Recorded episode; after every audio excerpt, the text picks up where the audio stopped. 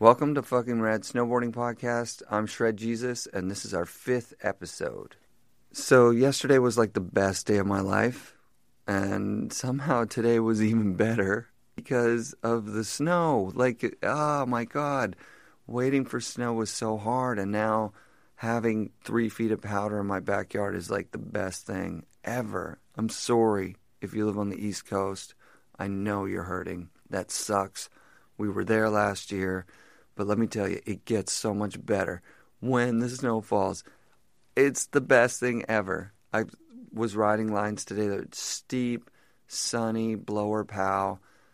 Like, and I've been waiting for years now, two years, to just like go and do that. And I got to do them all untracked. It was like a dream come true. And it was only marginally better than yesterday, which was still like one of the best days of my life. I had a plan to meet up with Mike Ranquet down at Baker. We didn't set a time or a place. So I'm like just at this huge resort looking around. There's eight different chairlifts he could be on. And I see a guy riding down all smooth. And I just like hop on the chairlift with that guy. And I'm like, you don't happen to know where Mike Ranquet is, do you? He's like, oh yeah, he stayed at my house last night. He's riding with Tex over on chair one. And I was like, oh my God, you're Jeff Fulton. Dude, I've got a recorder in my pocket right now. Could I record this chairlift ride? And he said, sure. So that's today's episode, is actually yesterday on the chairlift with Jeff Fulton. So, how did the MBHC come into existence? Well, it was me and me and uh, my buddy Eric Swanson. Well, there's there's a crew of us. My parents my parents owned a bike shop in Mount Vernon.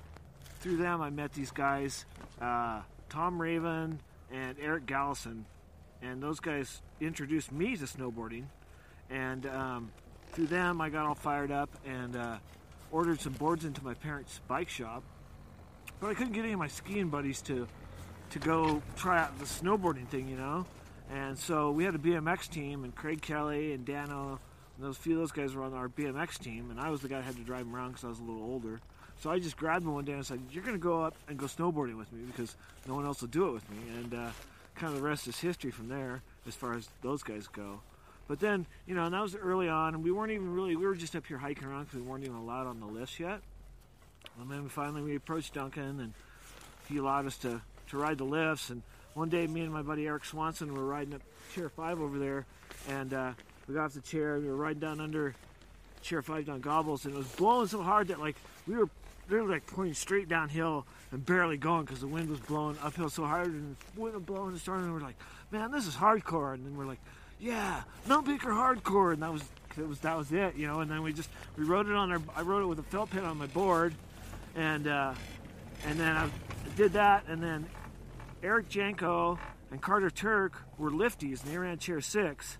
And uh, they came and rented a board from my parents' shop because they saw us on them and uh, they tried it out, and then, of course, then they became the next members of, of the MBHC, you know. Besides, so the the core, the original core crew were like Craig, Dano, myself, Eric Swanson, and then Eric Janko, Carter Turk, and, you know, and then more people came on came on after that, like Ranquet. And what you know, year would that have been?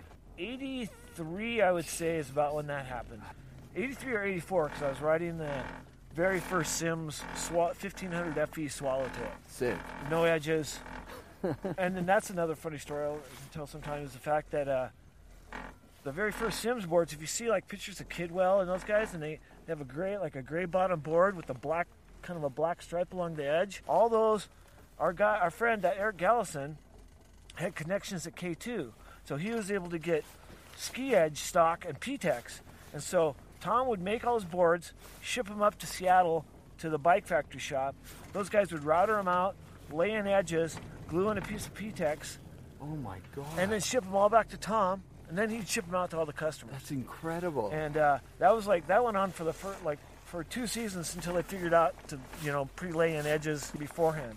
but uh, for a while there, so any of those old photos you see where they're gray bottom boards, especially like Kidwells and a few of those guys, you can tell the boards just by the the black stripe running. It's about you know quarter inch wide black stripe running along the edge because the only P-Tex you'd get from K2 was black. Yeah, so that's kind of a story. Mike Olson, yeah, he's like the true mad scientist of, of snowboard. And it's funny because I remember running into him. We were hiking at down at Snoqualmie or whatever, and I ran into him and his buddy. It was Pete, and I think maybe the dude Mervin. And that was like before they even they were just making their own boards. They hadn't really even come out yet, and they were these.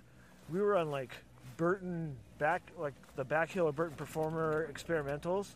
You know the blue board with the white graphics. Yep. We were riding those, and then he had these boards, and those were like 150s or something. You know, they weren't very big. And he had these boards that were just freaking huge, super long snowboards. And then he had fins on the back, which Burton did, and then up on the nose, where it was real long, he had a couple fins up on the nose. So he was already thinking of, you know, like carving more than just fish turning, you know, which Right. all the old boards, you know, that's the way we kind of did it was, was fish turn style, you know. And uh, so he was already kind of thinking about the carve, and then so of course Mervin was the first one to come out with like, I remember it was like real side cut and you know like carve, don't don't slide, you know, and Mike Olson probably affected snow sports more Oh, than yes. any other person. Yeah, I, I, I think you're right. And he was also, you know, when everyone else was just sticking with standard procedures, he was the first one. Well, let's make a cat board. Let's see, what- you know, let's, let's Yeah. make a hollow core. Let's try this. You know, he was willing to try anything. And this is the, you know, because he was in, hooked up or had connections at Boeing Aerospace, he had the ability to get all these elusive materials that other companies couldn't get their hands on.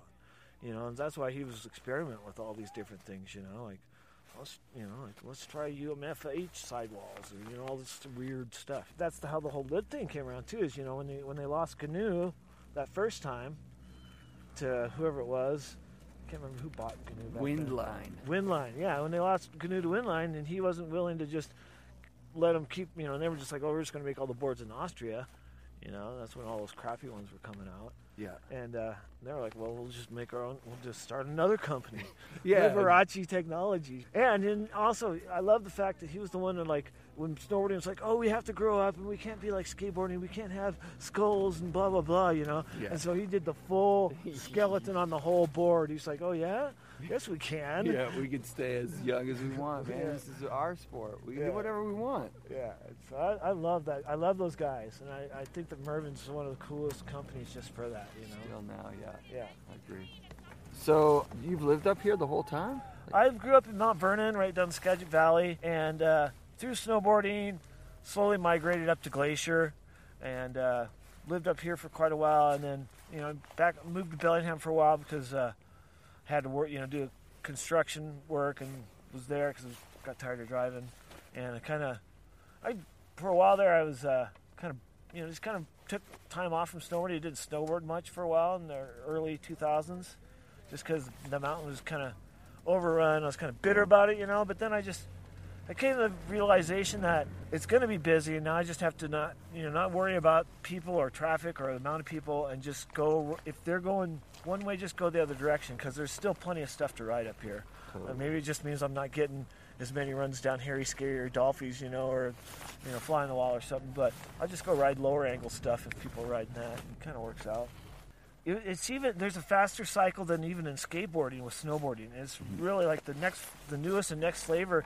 But I see it. It's finally in the last year or so. It's finally seeing, you know, now that it's getting old. You know, because it's such a young sport Yeah. that it's finally you know getting old enough now that people are starting to look at the history a little bit and respect it a little bit more. You know, Yeah. and uh, you know things like like D-Day. You know, coming around and doing stuff with Ranquet and, and with uh, Chris Roach and stuff. You know.